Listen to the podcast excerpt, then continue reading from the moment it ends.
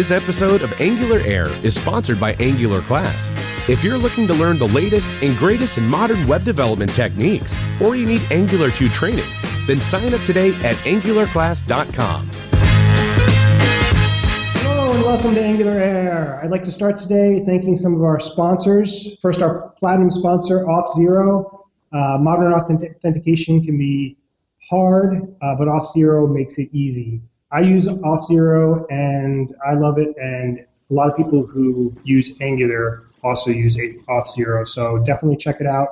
Find out about adding authentication to your Angular one or two app in under ten minutes at auth zero dot com slash angular. And I'd also, also like to thank uh, ThoughtRam, our friends at ThoughtRam, regularly organize workshops, webinars, and even free training days near you. So find out more at thoughtram dot io slash training dot h t m l. All right, and on our panel today, we have Olivier Cohn. Hi, guys. And Josh Moot. Hi.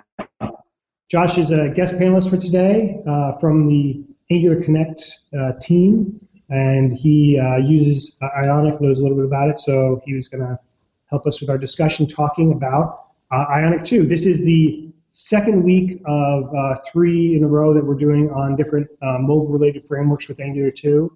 And I'm really excited about today's episode because I'm a huge Ionic fan. Uh, I've been using Ionic two for some of our stuff that's still in development, and I have like a gazillion questions. Uh, so this is going to be great. Let's meet our guests from the Ionic team, starting with uh, Adam. Hello, everyone. My name's Adam Bradley. I'm the lead uh, developer on Ionic. Hey guys, uh, I'm Tim Lancina. I work on tooling here at Ionic. And then Brandy. Hey everyone, I'm Brandy Carney, and I'm also a developer working on Ionic. And then finally, Mike. What's up? I'm Mike. you good, probably good. talked to me in the, before in the in the Slack channel forum. I'm the developer uh, friend. Short and sweet. I like it, Mike. All right, so Ionic two is in beta, and my first question is, uh, how is it going? It's going great. We've been putting a, a lot, a lot of work into it the last like nine months or so, and it's pretty exciting because just uh, I feel like just in the last month, it's really kind of solidified of the, the framework underneath. Like the, the Angular two side of things has stopped changing on us. You know, we finally have gotten a, a made sense of it all of what we want to do with Ionic two, um, and it's great because we're getting so many users like. You know, submitting like ideas and issues that are fixing bug requests or um, issues. So it, it's actually going really well. Um, pretty excited bug requests. Pretty excited about it. That's awesome. So can you give us some idea of some of the adoption rates so far in terms of how many people from like both who have been using Ionic one have started to use Ionic two, and then how many new people have started to use it? Sure, yeah. So so what's great is with Ionic two, we're really using N P M like we should have been from the from the start. So with that, we're getting a lot of good stats. Um, so our C L I has always been in N P M, and that still continues to see, you know, four thousand to five thousand downloads a day um, and, and continuing to grow. Um, and we just switched. What's kind of weird is like this week, last week, we kind of switched between using the Ionic framework Um, N P M module to Ionic Angular. So because of that, our numbers are a little weird, but normally we're seeing around eight hundred um, N P M downloads per day um, just in our beta, and even in alpha, you know, it's it's quite a quite a bit of interest in it. So it's it's actually been a lot of fun. So um, it's just starting to take off, and it really is kind of growing a lot. So we're really excited about it. So what's been going good so far? What hasn't been going well? What what's been going well? Um, Actually, so we made a, we made a lot of changes to um, kind of what how the navigation worked between version one and version two, and version two kind of has more of a push pop um, concept, which is more native like. And um, I was pretty hesitant at first, and that's why Angular one really had more of a U R L based structure, um, more of like more web app because we're you know we're we kind of like you know web developers are using it, so it was more you know web H T M L-y. Um, But with Ionic two and using the, our own like push-pop navigation system, I've been really impressed, really amazed at seeing what people are actually doing with it. And like, so we've got all these, you know, hundreds of unit tests of what you can do with push-pop. You know, if something gets added and removed within a millisecond, it knows how to handle it. And so I've, I've, I've got all these tests, and I know it can do these things. But when I actually see what people are creating with it and like how they have nested tabs inside of a, you know, modal, inside of a side menu. They can just go crazy with this this new structure. Um, so I guess the coolest part that I've seen is what I'm seeing people do with the navigation and the new navigation. Um, yeah, just yeah. a question on that, because uh, you know, I love uh, universal apps, like running different contexts and that type of thing, and and so I know that people do write Ionic apps that run on the web. So what's the story with using, you know, your built-in navigation on the web? Yeah, so absolutely. So one thing I want to point out is that it's the push-pop is not a router. It is it is merely the, the developer has full control of exactly how it's going to work. They can say, I want to push on this page, I want to pop five pages. It's completely up to them. After that happens, it then can update the U R L of saying, okay, this is the state of the app at this moment. And so the difference between version one and version two is that version one used the U R L to tell the app what to do. And so it's always like looking at the U R L like, okay, you, you want this U R L to happen, so that means I'm supposed to load up this structure. With version two, it's kind of the opposite, where the where the developer says, I want this to exactly happen in this order, these I, these views to be in the stack. And then after the fact, after the developer says, this is how it's supposed to be structured, it then updates the U R L and says, okay, this is like our breadcrumb of the state of the app at the moment. So under the hood, a, a router isn't required whatsoever. But you can still add the router to then remember the state that you're at. And um, there's been a lot of changes in the Angular two router um, in the last month or so. So right now there's probably about seventy-five percent of it complete in Ionic two. Um, so so simple navigation will work fine with U R L updates. It's the more complex stuff of a tab within a tab. Um, but that said, it's going to be just as easy. Um, actually, it's going to be much, much more easier than it was before, because now like kind of the app is updating itself what the U R L structure is, and you're not having to reverse engineer of like parsing apart a string to make sense of what this is supposed to do. It's uh, the developer has a lot more control. So, have you considered using U I Router version two? We are not using U I Router.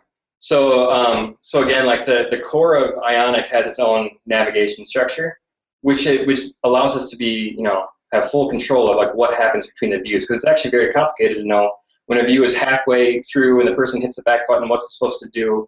And that's where we got into a lot of issues with U I routers, because we kind of, we kind of gave up control at that point of, all right, it's halfway done, or the user wants to have three pages behind this one and you hit the back button, those ones are supposed to load. Um, doing it through the U R L first was the challenge. Um, so yeah, so with our with our own, we're able to set that up and then use Angular two's router. Really, we're just kind of using its parser of the U R L and being able to update the U R L side of things. But um, yeah, I, I'd say that's the biggest difference, and we're not using U I Router at all in, in V two. Okay. Somewhat related, um, does Ionic allow for deep linking? For deep linking, so you mean like if they had a certain U R L that they wanted to go to and they wanted to load up the app? Like on Android, uh, you can. Uh, if you're using Android Native, and I haven't checked whether you can do this on Ionic or not, so maybe you can. But uh, you know, from a U R L on the web, you can kind of redirect to a specific screen on the actual native mobile app. I haven't personally proven it and used it, but it's absolutely possible. And it was that kind of cool. It's like if you had a certain U R L, like you could come up with your own like slash Jeff, right? It could. It could populate this app to exactly how you wanted it, where you're like, I want to be on tab two, I want to be three pages in on tab two, I want to load up this data, you know, so like you can be very, very specific according to whatever crazy deep linking U R L you provide. Okay, cool. All right, so I'd like to go over, you know, a number of like cool things that you guys have been working on. I, I picked out like a couple things, but I'm sure there's going to like maybe be other ones that have kind of come up along the way. Uh, starting off with uh, Ionic Creator. So this is something that, uh, you, you know, you did create, I think it was like six months ago, six, seven months, something like that. Um, so maybe do you want to give us an overview of what Ionic Creator is and what it does? Yeah, so Creator is is basically taking everything, that, uh, you know, stuff that the company has done before with, um, you know, drag and drop uh, interface builders, uh, and pushing that forward and really uh, building mobile apps uh, using Ionic and driving everything underneath. Um, yeah, like you said, it's been it's we pushed we put it out uh, some time ago, but uh, in recent months it's gotten a lo uh, it's gotten a lot of uh, uh, attention to put towards it, and it's a million times better than uh, you know the first uh, initial release. Uh, you know, it's actually exporting code that you would expect uh, you as a developer to write. You know, things are properly separated out, so that way you're not getting just boilerplate H T M L and kind of weird-looking controller files. You're actually getting everything properly structured. Yeah, and and the the first ver first version that you're probably familiar with was kind of like an experiment. Like we hacked it together to see if this would be a good idea. Um, quickly saw that a lot of people liked it, and like since those last four months, we actually you know we've hired on a full-time developer that's dedicated to just improving um, Ionic Creator, and it's actually really starting to stabilize. Um, and like Mike was saying, like the structure it provides is more natural to what the developer would want to see. Yeah, I mean, I know even when it first came out. Uh, and it's gotten better over time. The thing that I've always found most useful with the Ionic Creator wasn't necessarily designing my screen exactly, but just, you know, especially when you're starting to get into Ionic two and the A P Is and such, uh, instead of like looking it up and, and trying to figure out from the documentation what to use, if you do that and then just like look at the code, sometimes it's like a lot easier to then parse out and translate to what you're trying to do. I, at least for me, that's kind of how I found it, but I'm curious what you guys have seen, like who is actually using it, like what audience, uh, is it mostly what I kind of just described, or is it, are there other use cases as well?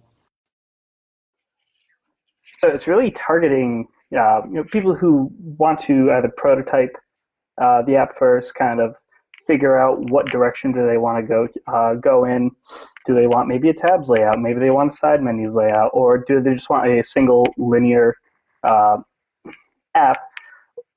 And then it's also targeted to like the more hardcore developers who don't want to spend time, uh, you know, getting all those simple structure, getting all the buttons on there. They can just prototype it, put uh, static content in there, and then they can start hooking up all their services. And you know, it's kind of going for both the beginners and for the more advanced at the same exact time.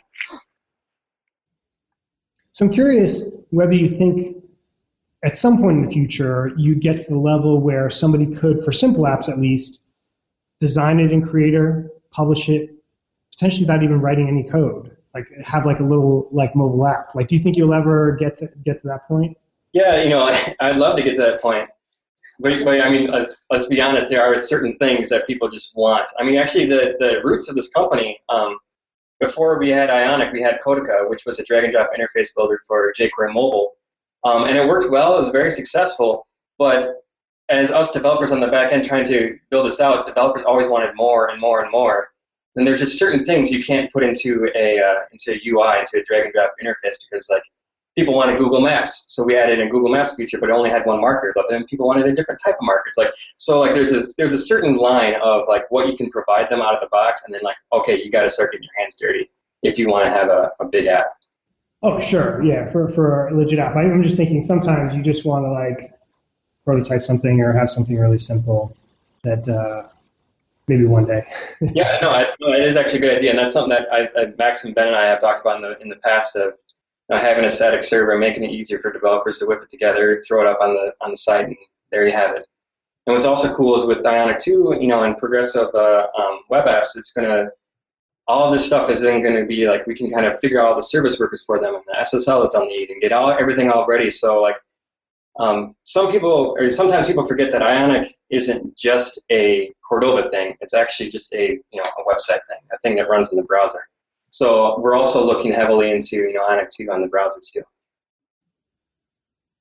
Yeah, can you talk more about that actually? Uh, because I, I, maybe that doesn't get published as much. So what type of work are you guys doing in that field? You know, I mean, with service workers, with everything else. Is that, is that so, built in already, or that's kind of like on the future roadmap? That's not a roadmap. So we haven't, you know, there's still, like it won't work in um, Safari, so there's a lot of stuff that we have to experiment with yet. Um, but it's absolutely something that's really cool. I mean, just in the last year, it's amazing the stuff that the browsers have started adding into what's possible. And it's really making it, you know, the, the dream that jQuery Mobile had, you know, four or five years ago was to was to run the app on the on a normal web page. I feel like it's finally coming possible that we can do things like that. Um, So, and then as you know, like, you know, web workers is going to be a possibility. We're going to have multi-threaded JavaScript, you know, running in an app. And what else? Then Igor is, has, Igor Menares uh, of the Google team has stated that the, the Hello World app should fit within ten kilobytes payload. Um, and so they're going to be able to get everything really tiny small, get everything multi-threaded, get it onto the web. Um, the work that you're doing with the uh, server-side rendering, I mean, it's just amazing, like, kind of the possibilities that we're just getting into, what, um, not just Ionic, but what Angular can do and, like, what all web development can do. Yeah, I mean, I completely agree. I, I actually had this as, like, a, a section for later in the discussion, but, I, I mean, I think that the possibilities for the web in the future, I, I, I feel like, although people understand how powerful the web is, and we all are, a lot of people listening to the show are web developers, uh, people continuously like underestimate, you know, how quickly things move, like how much things can change. And I, I think you're right that we're sort of on the verge of a whole set of major game-changing innovations that are about to. Uh, yeah, absolutely. You know, right. And I could easily go on a you know two-hour rant about kind of web development and how it's seen as like, oh, it's just well, you're a web developer. There's just one type of web developer, just like there's one type of car, one type of doctor, you know. So like. I don't think people realize that it's not just for blogs. You can actually, you know, the web platform is extremely powerful, and the stuff that they've added into it just in the last couple of years, really, you know, Ionic two and Angular two has kind of proven it. Um, just with these H T M L tags, C S S, and JavaScript, you can really kind of build out some awesome apps. Yeah, and I think you do see that, by the way, in a lot of other communities as well. If you, you guys watched uh, the React Conf uh, videos and talks, they they had a, a talk on uh, someone who did something similar to the app shell using Service Worker, and I, I think it's very clear that everybody's kind of converging on, you know, this idea that it won't be long before we do have, sort of like you were talking about, Adam, you know, the, the same type of app type of yeah, right. you know, on the web. And and, and I'm not I'm not here to, to dig at Internet Explorer, but they, I mean they really they really kind of hurt the web development movement by having I E six, I E eight locked in for so long. But now that those days are kind of getting past us and we have browsers that are self-updating, you know, we're able to update this stuff very quickly. That's awesome. All right, uh, a couple other things I, I wanted to touch on for the some of the stuff you guys are working on. Uh, so I, I just noticed when I was researching for the show notes here, or the show agenda for today, that uh, you guys had that playground, which seemed pretty awesome. Uh, did you guys want to talk a little bit about that? I'll let Sorry, you were cutting out. I didn't hear what you said. Oh, sorry. I, I was asking about the Ionic playground. Oh, okay. Um, so we have not gotten it ready to support um, Ionic two yet. We've really been focusing more on getting the A P I for Ionic two beta like ready and Um, better, but um, it's definitely one of the things that is on our roadmap that we want to add support for. Um, just recently, Tim actually created a CodePen that works with Ionic two, so right now we have that CodePen to rely on for people to like give us examples through, but it is something that we want to add to Playground. So yeah, just to chime in quick, we also use Plunker a lot as well because it does the TypeScript translation in the browser. So the CodePen code was more proof of concept because a lot of our uh, tooling around Ionic one for managing uh, issues and stuff was built around CodePen just so we could kind of make use of the, the uh, existing infrastructure to see if it would work. So yeah, I'm sorry. No, no, go ahead. And, and the challenge that we've had with kind of um, wanting to create out, out the, the playground a bit more is, again, like the, the being able to transpile stuff to E S five when they write it in TypeScript or E S six. Um, so that's where, like, Um, getting Plunker to work was huge. Um, it sounds, you know, simple, but it is actually it was, it's a big. It was pretty cool to get that working, and then like Playground, we really like to like push that forward to make it very easy. Like here's an example, fork this, and then you can um, download it with the examples that we have. So we'd like to put all of our demos on there and use Playground for that. What, what do, do you think? That, go ahead. Uh, do you think that it will? It could be something that you open source, because I know a lot of. Uh, libraries, developers who could use that on their own documentation. Open, open, open sourcing it? Uh, the, the fact that you can um, uh, write your code in, in the web page and just ge- get the example working on and decide. And yeah, I think we definitely would be up for that. Um, I don't. Is they're not open source or not? No. Yeah. No, it's private. Yeah. But yeah, we definitely be open for that because that is like a challenge. And I think some. What are some of the other ones that are, are pulling it off? Is it um, J S something? J S bin. E S six bin. Yeah, some of them are, are pulling it off with the, you know, behind the scenes translation. Mm-hmm. So the problem, I think, the biggest issue that Ionic or Angular two developers have are those darn parameter decorators, um, because Babel doesn't like them and TypeScript needs to have them. Um, that's something we've been kind of dealing with uh, over the last couple of months of trying to get that working. But um, I believe it's now in uh, stage something or another. Um, so it's uh, it should be accepted, or hopefully it's added into Babel soon. Um, but with TypeScript, it works great. So. Well, yeah, yes. so this, this touches, touches on, on. We have a. Okay. Sorry about that. So this touches on one thing I'd really be interested in, in hearing your guys' thoughts on. You know, as far as the build process. But you know, it's awesome all this new stuff that we're working on, Ionic two, Angular two, everything. But there is a cost that you know, which comes in terms of like the transpilation, the the more complicated build process. And I know you guys definitely uh, think about this a lot because one of your goals is to make things easy, right? To make web development easy and to sort of take that onus off of the developer and kind of build it into the tooling. So kind of could you talk a little bit about what you've done with Ionic two to try to mitigate some of that complexity?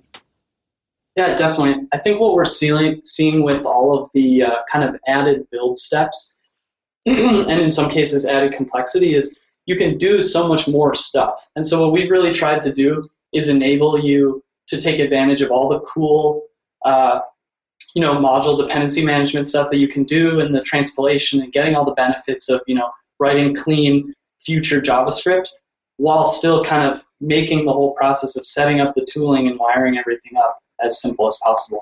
So one thing that we've really done over the past months is like kind of just rigorously dog-fooded our own setup, tested out all the various technologies that are out there, because what we're really seeing is there's no clear winner at this point. And I think what we wanted was to say, okay, you know, this is the right choice or this is the right choice, so that we can tell our users, hey, this is the way to go. Um, and it really, you know, when you get that kind of fragmentation of, of available options, you have like this problem of choice that then becomes an issue for new users. Um, you want to still expose it without, you know, overwhelming people. And so one recent change that we made was switching off the, the using Webpack as the default bundler um, for in favor of Browserify. And I'm not uh, super duper familiar with Browserify. It's been around probably the longest of all the bundlers. I was personally I, I use Webpack all the time. Um, but what we found is that the, the bottleneck for kind of new users isn't really build speed. It's it's looking things up. It's the stuff they don't know. So when you are getting started with an Ionic project, keeping in mind that our goal is to make app development as, as simple and easy as possible, Browserify kind of much more aligned with those values. Um, and the way our build is going to be set up soon, if you want to use Webpack, it's going to be as simple as just plugging it in um, and swapping out Browserify. Yeah, so we're not saying no Webpack, it's not going to work with Webpack. It's um, absolutely like we want to be able to support anything that you want to. I mean, we just provide a library of JavaScript. You can use it however you want. But then like our C L I and how you get started provides kind of the base defaults of like, this is what we think is like the best way to get going. And I think like the, you know, you read a lot about JavaScript fatigue and, and all that. Um, I think the huge source of it is from the millions of options and the millions of blogs of people saying like, this is the best one. Oh, this yeah. is the best one. Um, and I, I'm all about that. Like, you know, feel free to read those um, and, and make your own choice. But we, the hard part is configuring it from all these blogs and configuring it from some version that was a year-old blog. Um, so when we provide that, you know, the setup for you, and you can look at it like, oh, line five changes the source file to here, that's kind of the, the hard part of figuring it out and getting it to work on the first build is kind of done for you, and then you can go in and tweak the values after that. Yeah, I have to say that by far one of the, the biggest strengths of Ionic that I found is just being able to build something quickly, like get something up and running, having the tooling in place uh, for you guys to take a lot of that uh, away from the developer and, you know, a lot of the development uh, iterations and workflow. are just really, really good in Ionic. Uh, so that's that's definitely something that is a strength of what you guys have been able to accomplish. Well, thanks. I mean, we, we do. We, we, yeah, we, we agonize over this stuff, and we're always looking for feedback because, yeah, yeah, it's there's a lot of moving parts, and we're trying to, you know, smooth it all out as, as best we can. And with, with Ionic one, this was all pretty simple because it's still just like, well, you concatenate them all into one big file, and things just work. And the C L I also made things a lot easier, like setting up SASS for you. But now it's amazing how much the world has changed in two years of how, like, modularized everything is. So we're kind of having to rethink like the roles of the C L I and kind of breaking apart and using N P M correctly. Um, that it's that, and then yeah, like Tim was saying, really dog food it. And we've been getting a lot of feedback from the users, which has been great. Of just like, why do you do it this way? And like, oh, and you know, we're like, oh, I didn't realize this was a better way. So it's awesome to have so many people involved already with it. Yeah. One thing I want to quickly uh, mention, I forgot to mention at the top of the show. If you do have questions, if you're watching live, and we do have a lot of people actually. Uh, watching live right now, and you have questions for anyone on the Ionic team, you can tweet with the hashtag N G A I R, N G A I R, and we will ask them near the uh, near the top of the hour. So um, jumping to a, another thing you guys have, uh, I mean, you guys have been really prolific this past uh, year. It's crazy. Um, and I, I actually hadn't seen this until I started looking around uh, for the show again, is the Ionic Market. Uh, so can you tell me a little bit about the Ionic Market and uh, what you're trying to do there? Um, yeah, so the Ionic Market is pretty much just a marketplace where you can go online. Um, it's market dot ionic dot io, in case anybody doesn't know. And you can go up there and um, you can submit themes, starters, um, plugins for your Ionic apps, and other developers can go on the marketplace, and they can search through the themes and starters and such. And some of them will be free, some of them will cost money, but you can pay for any of them that you want. Um, and right now, I don't believe it supports Ionic two, but I know that we're planning on adding the um, the two point oh as a version that you can upload. So that's pretty much the marketplace. So how many uh, plugins are there? There, do you call them plugins that are, or, or what's the term they use for uh, what's on the marketplace? Oh, yeah, so I don't know. I think they're templates. Yeah, I, actually, I don't know how much we, we should have gotten that number. But like one thing I, I do want to like point out is like the, the market itself is not something that like we plan to get rich from. That was it was never the intention that that is like uh, something that we get profits from. It was more for enabling developers to quickly get set up and to also like. Provide that um, provide a way to for Ionic developers to make an income. Um, so we don't take any cut from what goes on there, and it'll actually and a lot of the links also point to different um, websites that sell um, themes and packages and stuff. So really, all it's there for is just um, making it easier for Ionic developers to get started. Especially if you saw something that was like, oh, this is a great conference app that I've seen someone else build. If I spend five dollars on it, I just saved myself a couple weeks. And you also have a well-built app that you can just start tweaking there. So it's not about us making money, because we're not making any money off of it. It's about letting developers um, really get started quickly. And also to, you know, themselves profit from building their own Ionic themes to sell. Do you know if a lot of people use it?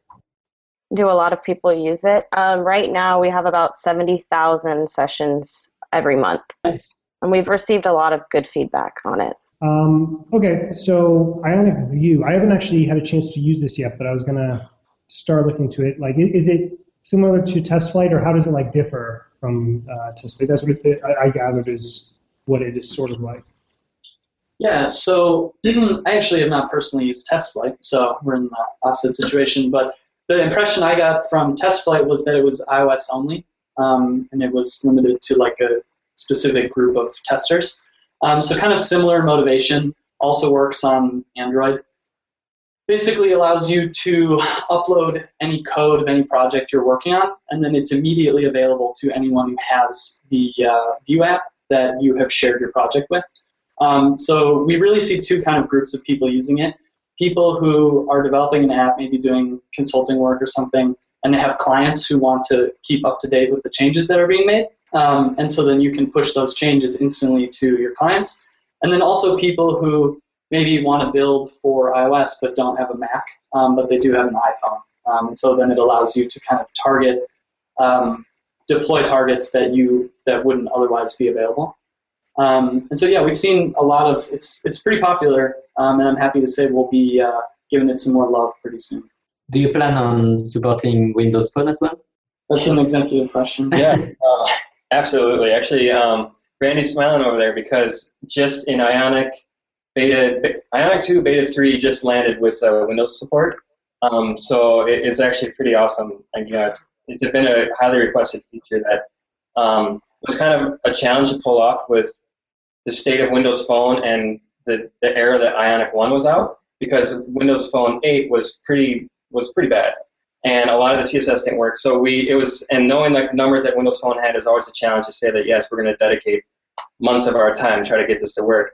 But since Edge has hit um, Windows Phone's platform, um, and the new structure that we have our C S S laid out with uh, Ionic two, we were able to, what was it, Brandy, three, four days, you added the entire Windows Phone support?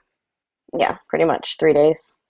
Yeah, so I think that's like a testament to both Brandy and her skills, but also like um, the just how this the structure of the new Ionic two is set up, where it's not, we started with iOS six, and then we added, oh, let's change it around a little bit, make it look like iOS seven. Oh, geez, there's this new thing called Material Design. Let's kind of change it around a little bit more. Make it look like Material Design, like, oh, now people want to have Windows Phone. So from that lessons learned of how we structured V one and how now V two is structured, we could add in fifty platforms um, that all have a different design. And actually, that's another cool thing about, excuse me, back to the marketplace, is that other people can add their own themes and their own colors and um, layouts and modes. So there's it's kind of a, um, a pretty cool structure that we can pull off now. With that, is it all uh, SASS based, or are you using like different styling mechanisms, um, or, or is it kind of more open than it was in Ionic one? It's still entirely in SASS right now. Yeah, I mean, there's there's um there's the different options that we had um, two three years ago. A lot of people were on our case of like you got to use less and not SASS, but you, you kind of had to pick one because in my opinion, like if both of them were um, identical. But we saw that SASS was like more widely used, and it had the um, C bindings, and it was faster compounds, so we went with SASS. It wasn't that we didn't like less; it's just that that's the one we picked. And um, because there's so many Ionic users that are familiar with SASS and they like it, um, we kind of stuck with it. And and I personally love SASS too. I mean, I think it works great. And there's the newer one that's uh, um, post C S S. Um, looked into that quite a bit. Looks really really cool, but I didn't see any immediate benefits of making the entire Ionic activity switch over to it, because it was largely, it was like the comparison of less to SASS. It's like, all right, there's one minor difference here, um, but it wasn't, I don't think switching everyone over to that just for the sake of, like, it's newer than SASS, um, I just don't see the benefits in it. So that's why we're kind of stuck with SASS. Yeah, that makes sense. I, I mean, I think the one thing, and this is just our own personal preference, but it's one of these, like, things that I, I if you guys happen to uh, go down this path, I'd be uh, over the moon, I guess, is uh, the f full J S styling. So it's, it's sort of, there's a couple people are experimenting with this now. It's not necessarily ready for prime time, I don't think. There's, there's a number of things, like certain things that are going into the um, C S S standards that will help with media queries and, and, um, and some other like uh, pseudo classes. But I, I if if one day you could have a style framework that's just pure J S and it works like extremely well, like that, I think would be the ultimate. Like uh, not having to deal with any of the other C S S preprocessors. And, and what I think is cool about V two is that um, all this is highly possible. Like every single you know SASS file is modularized out. That it could be you could. I think you're you're describing now, was it C S S modules?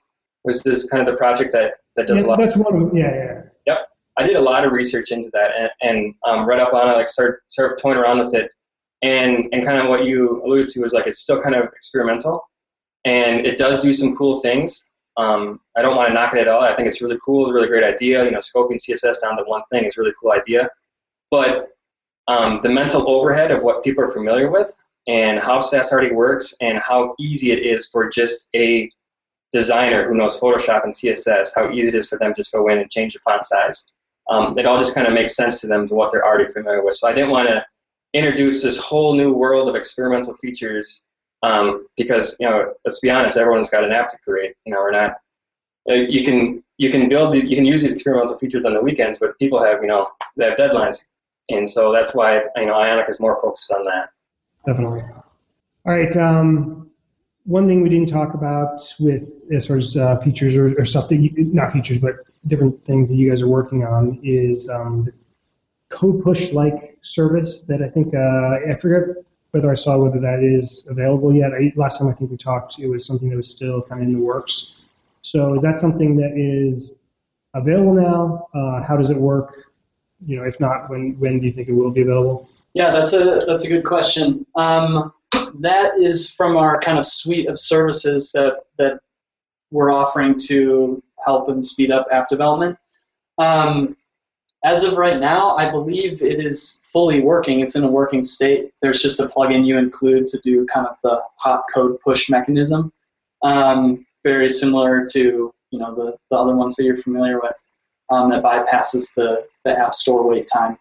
Um, and, yeah, uh, I believe the, they, the services came out, and there was kind of the initial testing version, like, okay, let's see how this works out. And as far as I know, it's all it's all stable and working great. So, I mean, one thing I, I've never... I guess understood, and maybe you guys have a better insight into this, is you know, why doesn't Apple like shut something like this down? Like uh, it seems like they allow, they're so stringent about their guidelines for when you make updates, right? Like the, the approval process and stuff like that, which is the reason why things like this feature is, is so awesome, like being able to get stuff out there quickly. Um, but sort of, I, I, I'm always wondering why they don't allow it in. Will they someday, like just kind of yeah, shut it up?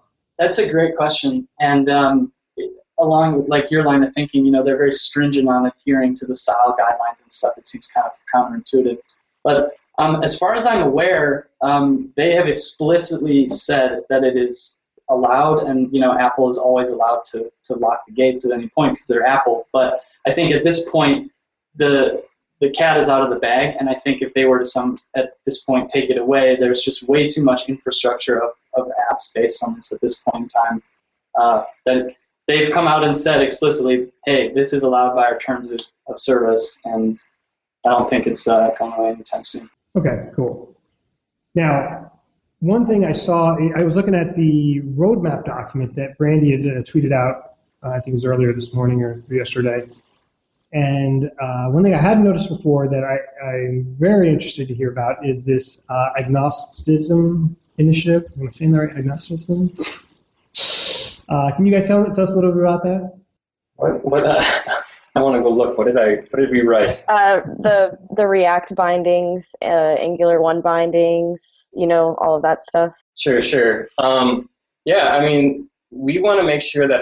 that people can build apps quickly, that they can, you know, get their, their projects completed. Um, Angular has always been a way to do that, and that's what many people are familiar with. But it's, you know, I, I'm not saying that we're abandoning Angular whatsoever, because we're not. We actually, I love Angular, and we use it in everything we use. But we don't want to lock ourselves into just one thing. So it's always a, something that we're exploring, that like the core of, of Angular, or I'm sorry, the core of how Ionic works um, does not have to be tied to just one type of framework. Um, and so it's always something that we're we're looking into. And there's, you know, no promises. Like this isn't something that we've even started, but it's something that we, we don't want to say that we're going to ignore either. Um, we're always keeping an eye on the React community. React is really awesome. Like we've been, we've been built some projects with it. It's a really cool um, framework, but um, we kind of started with Angular first, is how it was. And and even if you look at the, the history of the version one um, Ionic, we had folders for um, jQuery, Angular, and Ember were the different things that we're going to build out. And we started with Angular, and that was the one that immediately took off. That was the one that everyone wanted to use. And so um, as, as hard of a work as it is to build, you know, a framework, we're just like, all right, let's just let's just go all in on Angular, and that's kind of what it goes to. So I guess that what I'm really getting at is that we're We're Ionic, and we build uh, a mobile framework. We're not trying to tie ourselves to one specific way of doing things. However, the current version uses the you know amazingly blazing fast framework of Angular two, um, the latest and greatest that has just like kind of the best standards-based JavaScript. So um, we absolutely love it. So that's that's kind of the one we're using that we'll continue to use. Um, but we're not going to just say like that's the only thing we're going to do ever. Traitor. Right. Someone had said it. Now, in the list, though, it, it listed um, on the document Angular one bindings. So does that mean basically the Angular two framework, but you would use, or Ionic two framework, but you'd use Angular one bindings? Is that what, is that what you were thinking about? Yeah, that's also the same same thing along the lines. Is like if we were able to um, pull that off again, like Angular Ionic two, you know, is just a bunch of um, functions, right? Like we can wire them up to anything. So that was something we were investigating. Um, but I will say I'm not too optimistic on that being able to to work um, without a couple years of development. Which in a couple years you should just might as well just move over to not wait on me to complete that or us to complete that, but see go to Angular two. So, um, so again, that's something that we're researching, but um, it's, there's again no promises that that's something that we're going to like be able to pull off. That'd almost be like a V one refactor. In a way. Yeah, like I mean, at that point, if you have to rewrite all of your JavaScript, but still use Angular one, but get all the new features of, of Ionic two, but still be limited by Angular one's performance. So it's like if you're rewriting everything, I would probably recommend you to just. Uh, Just go with Ionic two, with Angular two. Yeah, that makes sense. Okay, and uh, so what would you say is the sweet spot for Ionic apps? You know, so uh, what, I know this is kind of a little bit evolved over the years, but um, do you think that basically, how do you pitch it to other people now, these days? Like, do, are you basically saying that anybody and everybody should be using Ionic for like all use cases, or are there a certain set of use cases that you guys feel are the ideal ones uh, that fit in well with what you are working on? Yeah, absolutely. I mean, there's there's definitely times you would and would not use Ionic. So let's say that you are YouTube and you're building your your native application for iOS. If you were the you know C T O of YouTube, I would probably say you should use native. Actually, I would tell you to use native. Um, same thing for if you're building a um, Angry Birds, a three D game, a racing game, you're building like, uh, you're one of the top ten apps in the uh, App Store, Play Store, Facebook, you know, all those things, that that's absolutely a native app thing. But then for the rest of us, the people who have, you know, business applications, um, internal sales applications, enterprise stuff that's, that businesses are actually using on a day-to-day purpose, or day-to-day, um, that's where Ionic really shines. And I think that what I love about Ionic and why it's shaped the way it is, is that it really allows um, companies to kind of reuse their existing skills. Because most companies have in-house web developers and web designers. Um, they don't have iOS developers and Android developers and, and the skill sets to be able to do both of them at the same time, and even Windows.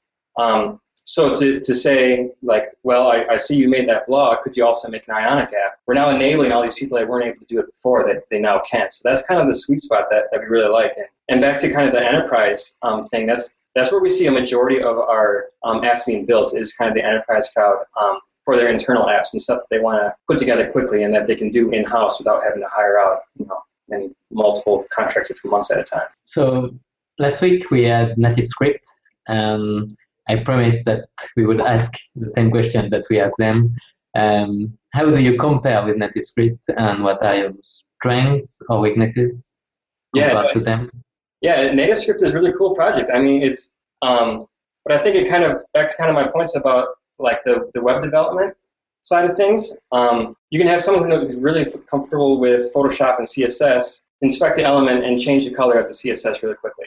Um, you can have designers um, easily contribute to the app development. You can have in-house developers, whereas kind of these other abstractions that are out there, they kind of uh, require um, just core developers to be able to you know, build out these apps, which is absolutely fine. You know, I'm not, I don't want to knock NativeScript whatsoever or, you know, React Native. I think they're both great projects, but I think they're more linked, you know, more on the side of native developers where it requires, you know, a lot of, uh, a lot of skill set in, you know, code development. Whereas with Ionic, we're able to reuse all the stuff you already know. And like one of the best examples is like Ionic, we don't really provide a way to debug our apps because we have this thing called um, Chrome and, you know, Safari web tools, you know, like everything's kind of built for us. Like I can ask, you know, any web developer, how do you inspect an element and see what the color is? And I can ask them, how do you do that in Ionic? They already know. Whereas I ask them, well, how do you do that in, in NativeScript? You know, like they would have to research that quick and, and explain that to you. So um, it's not a dig against the other the other frameworks. It's just that You know, there's there's more people that are familiar with web development than there are with kind of these abstractions. And another thing I'd like to point out is how um, these ideas of, you know, providing writing it once in JavaScript and then it kind of like abstracts it to these different platforms, that's not exactly a, a new idea. That's something that they've been doing long before Ionic was even created. You know, there's titanium, um, steroids, torsinum, Xamarin, Xamarin um, has been doing this for a long, long time. So these are like kind of frameworks that have existed for a long time. These, this, the last two are kind of just the most recent ones. Um, that was, again, well before Ionic existed, and I think our our adoption adoption and how people, you know, have seen Ionic has kind of shown like its value in, in providing making it easy for web developers. Which, yeah, to, oh, really say something. Yeah, just also one huge point for Ionic, I think, is that you can have a website with Ionic, and people don't have to install the application. So yeah, exactly, and that's and. Like we were talking about earlier about progressive web apps, um, that's something we really want to tackle. Is like if you want to have, you know, on the again on the website, you want to have it server side rendered, you want to have it inside of a Cordova app, um, Windows, Windows Phone, Android, iOS, you name it. Like Ionic can do all that, and it's the exact same code base. And we really haven't talked too much about the themes and, and how we have the SASS colors, but um, the JavaScript itself is is completely dumb about design. It doesn't know anything. It's just core logic of how things happen. You can go in there and get crazy about like what theme you want just by changing a couple of lines of um, lines of code. Like you can have the entire dark theme instead of a light theme by changing two lines of code. Um, so there's just a lot of power in, in being able to use the web um, that, again, works great for a lot of developers, and um, we're really proud of um, of how it works. And that's also said, like in the last year, um, since these other two frameworks have come out, if you look at our N P M stats, we've continued to grow. So it really, I think there's a, a little bit of overlap of, you know, our development and theirs. Like there are some developers that have to make a decision which one they should use. But, you know, big picture, I think that there's there's not a large overlap of um, web developers wanting to use um, these other kind of abstractions over like something that they're familiar with. I mean, one thing that I've come to the conclusion on with this, that I, so I've been trying out essentially all three uh, of the major sort of things, we're, we're, these three weeks that we're talking about, NativeScript, Ionic, and React Native. And one thing that I've come to the conclusion of is that most developers should start off, like especially Angular developers, trying to use Ionic first, uh, if nothing else. Even if later on there's some reason, in particular the app that you're building, that makes you move to, you know, one of the other options. It is much easier to get started, and it actually fits more use cases than probably people think, uh, you know, especially because most of the time people are building business apps, like you mentioned, Adam. So yep. I, I think that's definitely all true. And, and also, like, I mean, all the comparisons have been made. I mean, I love the comparison because it really shows that, you know, like the, the value of Ionic, because, you know, to, to compare it against Ionic, I think is a, is a compliment, but they're also comparing it to V one. So I just, I can't wait to see a lot of the, the blogs that are coming out of um, comparing it to V two. And we've had, we made major performance improvements just in the last month, and I've got many more. We've both got, or we've all got many more to add on to the, in the next month. Angular is going to be cutting out a lot of code to make their um, startup time faster, file size a lot smaller. So if you compare it to what we have in, uh, in our two point oh branch right now, it's it's blazing faster than one point oh. I can't wait to show you what we have like this summer of how much faster it's going to be. And then to have those comparisons made of, you know, the Spring's version versus, you know, native. It's like I'm, I just can't wait to welcome it, you know, because it, it really is like a, a pretty awesome, awesome framework. So we do have a couple of Twitter questions. Uh, one of them, that, there are two of them actually fit in really well with what we're talking about right now. Uh, first from Larry King, who's asking what user experience shortcomings are the most common within hybrid apps, and what is Ionic doing to close these gaps? And and since you, we sort of started to mention that at a high level with, with performance, maybe, you know, I, I'd be interested in like some of the specifics for like, I know the t- common stuff that I, I'm aware of is like long lists, for example, like scrolling long lists, um, and maybe, you know, some other stuff. So w- what are some s- specifics around that, of what you guys have changed to make things faster? Yeah, so that's that's a that's a great one, like, because there are a lot of like things that developers unknowingly do to slow down the apps.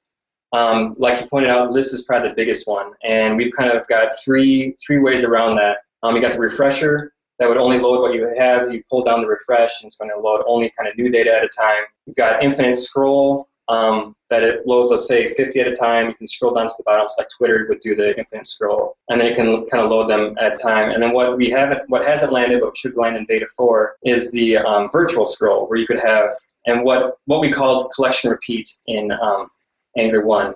And actually, the, the performance improvements we've been able to add to this version, because we're using native um, scrolling instead of JavaScript scrolling, is pretty awesome. I mean, it's this is the this is the part where, you know, people compare, like, look at Ionic, um, compared to native lists. Um, this is the one I'm really looking forward to seeing the comparisons, because with native scrolling, the modern phones that we have today, and how we're able to update the D O M, like, you know, I guess we've also learned a lot about how the D O M works, of when to read and write. Um, it's very, very smart about, like, I'm very conscious of when to read and write the D O M. So, um, we, like you said, we're doing a lot of these things to make lists a lot faster for them. Um, other stuff that includes would be like how kind of page transitions work. You could have um, ten different pages loaded up. The last page is going to be viewable. The second to last page is also going to still be in the D O M. It's sitting there ready to go, so that when you hit the back button, it immediately doesn't have to re-render. It doesn't have to bring it back forward. It just, like, it's sitting there ready to go, animates back in, and then it queues up the one before it. So there's a lot, a lot of stuff happening under the hood to allow these these things, these performance improvements to happen. Um, to include also our animations of how we're using under the hood, we're using um, you know, the will change property, because we know exactly which elements want to change. Um, we get them all spun up. We get the browser ready, ready to animate things out. And um, and that's also, like, you test out Ionic two. Um, um, Test out Ionic two, the performance of the transitions, and it's, it's looking pretty good. Like, I'm really, really proud with how it's turning out. Um, to include having a completely different interaction for Windows Phone and Material Design and how iOS does their thing. So, um, and allowing users to go in and customize that. So I'd say, yeah, we do a lot of things to make sure that you don't shoot yourself in the foot um, and provide us too much data, or um, be able to render too many pages. Um, but then also having flags to allow people to, to tell us where to go.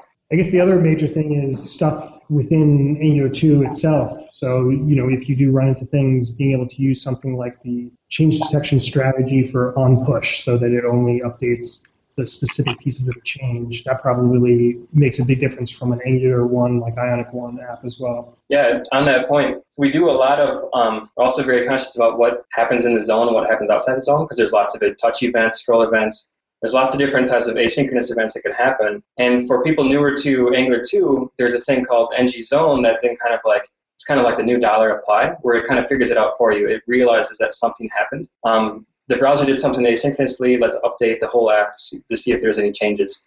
Um, but there's a lot of those times that that doesn't need to happen at all. And within Ionic, we're aware of, like, all right, this, change, this touch start, this touch move does not need to cause the entire change detection. So there's a lot of things we're doing there too to Um, to not constantly reload your app or like re- redo change detection of your entire app. That's awesome. Last question on Twitter is from Leith Wells, who I don't know whether he, he asked this cheaply or, or, or what, but uh, yes, can can we hear the milestones for Ionic Native? Which it sounds like is is not a thing, but... Oh, yeah, milestones for Ionic Native. Okay, one big one that I can think of off the bat is to get all of the wrappers for the uh, Cordova core plugins uh, into Ionic Native. So if anyone's familiar with the N G Cordova product, project uh, for version one, it kind of provided these nice Angular wrappers around Cordova plugins. Ionic Native has kind of similar goals. Um, and that actually ties into the, the first question from Twitter. You know, what are some of the the uh, issues that people encounter during hybrid development? One of the, the other things that we want to really increase or improve the story for is is plugins, and Ionic kind of has that. Ionic Native is kind of um, tackling that same issue. So milestones would just be plugins, plugins, and plugins. Um, we're really encouraging uh, community contributions. Um, just merged in a bunch of pull requests the other day. Um, it's pretty easy to contribute to because it's just a thin wrapper over the plugins. Um, and then, yeah, just trying to make it so that the docs are as clear as possible and uh, we support as yeah, much functionality. Historically, that, that's always been the issue is, you know, we started out with Ionic of like, here, we built this great framework, start using it. And people are like, okay, yeah, but now I want to use Bluetooth. What do we do? And we're just kind of looking at each other like, oh, yeah, then we got to figure that out too. So we were kind of late in the game of making it easy for developers to to figure that stuff out. But with Ionic two, you know, so we did come up with N G Cordova to kind of solve the problem, but with Ionic two, um, we definitely are, are making it a lot easier, especially in this new N P M modularized world of how you would include um, Cordova plugins easily into Ionic, and really not even just Ionic, into any project. We don't. This isn't just an, an Ionic only thing. So um, yeah, it works with any Cordova thing, but it just gives you kind of several nice side effects. Like it'll warn you in the console and not throw any errors if you don't have the plugin installed, or you know. A lot, the, the workflow between the browser locally and on an actual device when you're trying to use plugins and test against them you know, there were some challenges there, and Ionic Native kind of tries to smooth that over. So, you know, say you, you forgot to install the plugin or something and your app is breaking. Instead of crashing everything, it just kind of gives you a nice message and some straightforward yeah. diagnostics. And another thing about the, the word Ionic Native, it's not like, it's not necessarily mean native um, phone develop. It's more like it can also mean the native browser. So, like, if you build out your app to have, like, um, storage that you want to use, if you're on the web, it's going to use the appropriate storage that's available on the web. If you're on Cordova, um, iOS, it's going to be able to use what's available on iOS. So it's kind of like smoothened over that you can code once. Like you write, um, get me this, you know, key, and let me do something with this data. Under the hood, it's going to say like, oh, I'm on a, I'm on a browser, so let's use local storage. Let's use whatever is available, um, mm-hmm. IndexedDB. So um, that's also kind of the, the point behind Ionic Native is to like access the native features. So what's the other one, like geolocation, things like that, stuff that's available everywhere. Yeah, so it'll make use of the browser A P Is if they're there, and if not, you know, fall back to whatever nice formatted right. message. The other nice thing is TypeScript definitions. So yeah. all you do is you import from the module, and then boom, you got autocomplete everything, all the I D support, which is also very nice. If you were to create one of those Microsoft, I think it's Ace, right, Microsoft Ace plugins, would that be something through Ionic Native as well? That is a good question. Um, I think it's more of a plugin thing, although, yeah, we're really impressed with Ace, and, and it's something we'd have to take a look at um, as well. You know, maybe there's a component section to the Ionic Native project where you would just include those components as well. Well, so maybe it seems like from what you guys are saying here with, with definitely Ionic Native, and maybe if there's a future thing with uh, Microsoft Ace, which is another way of building plugins to like interact with native functionality, that for apps that might be, you know, eighty percent, ninety percent business apps that just need basic functionality, but then you need like one or two like native features. Mm-hmm. This would be the thing that closes that gap, right?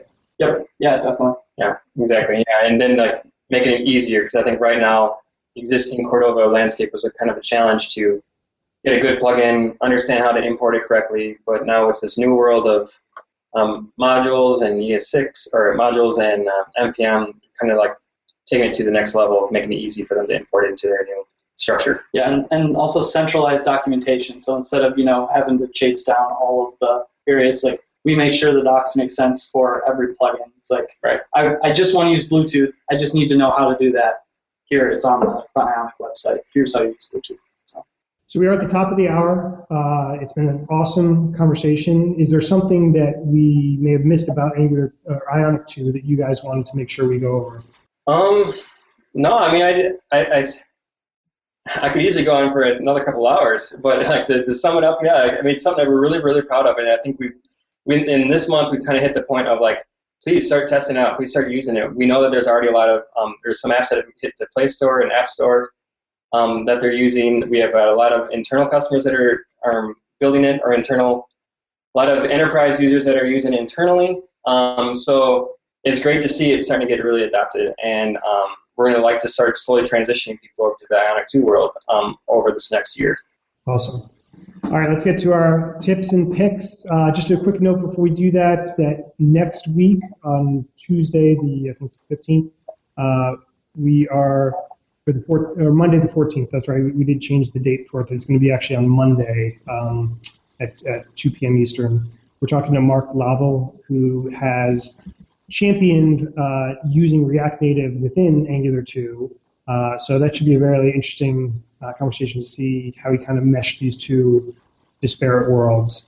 Uh, so we're looking forward to that. And then uh, the week after that, Tuesday, March twenty-second, we're talking to Julie Ralph about Angular two testing with Protractor, Karma, all that type of stuff. Uh, so definitely tune in for both of those. All right, let's get to our picks, starting off with Olivier. Uh, yeah, so I have uh, three picks this week. Um, the first one is an article on uh, wrangle dot io, which is upgrading your application to Angular two with N G Upgrade. And it's a really complete guide if you want to start working on your um, your application with Angular two. Uh, I have, uh, yes, so I have a project that I just did this weekend. And it's uh, an universal Windows app, um, and I made a starter. if you want to try Angular two with uh, Windows Universal Apps, which should build on Windows ten, Windows Phone, Xbox, uh, and Surface. Um, it only works on Windows ten for now because Angular two doesn't work on Edge, but still. Um, and Angular two just released uh, the milestone for Angular two release candidates, so go check this out. Uh, the final version should be coming soon, I hope. That's all. That's all. Yeah, there's actually a countdown site that uh, is tracking the estimated time when the release candidate will be there. I forgot what it said. I, I'll put a link in the show notes for that. All right, uh, Josh. Hi. Thanks very much for having me on. I'm sorry I keep crash, crashing out during the uh, show. Um, I just wanted to say that um, so Angular Connect is coming again the end of this year. Um, in September, and uh, we've just announced our workshop, so um, if you're interested in the Ionic stuff that we've been talking about, um, there's actually going to be an Ionic workshop with Sani Yusuf called Building Mobile Apps with Ionic two, so um, go to w w w dot angular connect dot com and have a look there, because spaces are limited. Thanks very much. Cool. I just have one pick for this week, uh, and it's, it's going to sound like a troll, but it's not. Uh, it's actually uh, React Native Radio uh, podcast, uh, episode six. They went over React Native versus hybrid. And it was funny because I, I listened sort of expecting them to just like rip on Angular and, and Ionic and everything else with the ecosystem like the whole time, which they did a little bit. But uh, I was actually surprised by they, they gave tons of love for Ionic. Like they, it, it was actually pretty amazing that just uh, – Through the whole show, they had the guys that do uh, Touchstone, which is an Ionic-like framework on the React side, and the, the creator of that framework. And he just talked about how much like Ionic inspired him, and they, they went into like a lot of use cases and were pretty even-handed with like where Ionic shines and such. Uh, I mean, they, they did get a little a little bit into uh, Angular, of course, but um, I, I did think it was pretty interesting to hear guys that are like React Native fanboys still promoting Ionic. So uh, I'll, I'll post the link to that. Cool. Uh, Adam and Tim, why don't you guys go? Um, yeah, I just wanted to make a quick plug for Ionic Native, and that if anyone is uh, what is that? Plug. Yeah, yeah. No, just if anyone is interested or has plugins that they want to see supported, it's pretty simple to add plugins that you're interested in, um, and we're really encouraging like the community to step in. So it's an easy first P R for people looking to get into open source. Cool. What about you, Adam? Yeah, actually, I don't have any, anything too much different than what I've been talking about for the last hour. It's like um, we absolutely love the Ionic community. Um, it's been great. Like we've got a lot of P Rs been submitted that we've been um, merging, and a lot of uh, issues that have been created. People helping us out with like kind of debugging. So if we can ask for more help, um, like helping us make Ionic awesome is great. So like if you want to be a first-time contributor, please, you know, feel free to hit us up on Slack of like what you can do. Um, we want to make it easy. It's I will say it's very challenging. Um, we've got, we've closed over four thousand issues in the history of Ionic. Um, we get many a day, so it is a, it is very time consuming, but we want to be able to help you out. Um, so, but, but please don't get upset with us if we don't respond quickly, but we're trying our best. It's just kind of a numbers game. On that note, uh, I, I forgot to mention earlier, but uh, Patrick and I have been talking that we are going to get Ionic two working with server rendering. That's like on our list, so we'll uh, be talking soon about that. Uh, Brandon. Yeah, so I just wanted to add, um, we released beta three of Ionic yesterday, actually, and with that came the Windows Phone support. Um, and if you want to add the Windows support to your app, we've actually added some steps for it in the changelog. Cool, thanks, Brandy. Uh, Mike. Um, yeah, so with all the new new bits of Ionic two coming out and things kind of Uh, actively changing as time goes on. I uh, just want to plug the Ionic Slack channel and the Ionic forum. I, you'll basically, if you don't hear an answer from me within like an hour or a day, uh, something's wrong with me. So, you know, I'm in there all the time. Ask your questions, and I help out as much as I can. Great. Thanks a lot, Mike. Thanks to the Ionic team for joining us. It's been an awesome show. Uh, really appreciate it. Join us next week to hear Mark Babel talk about React Native and Angular two. And make sure you follow us on uh, Twitter and Google Plus. Thanks a lot, guys. Have a good one. Thanks for having us. Thanks. Bye. Bye.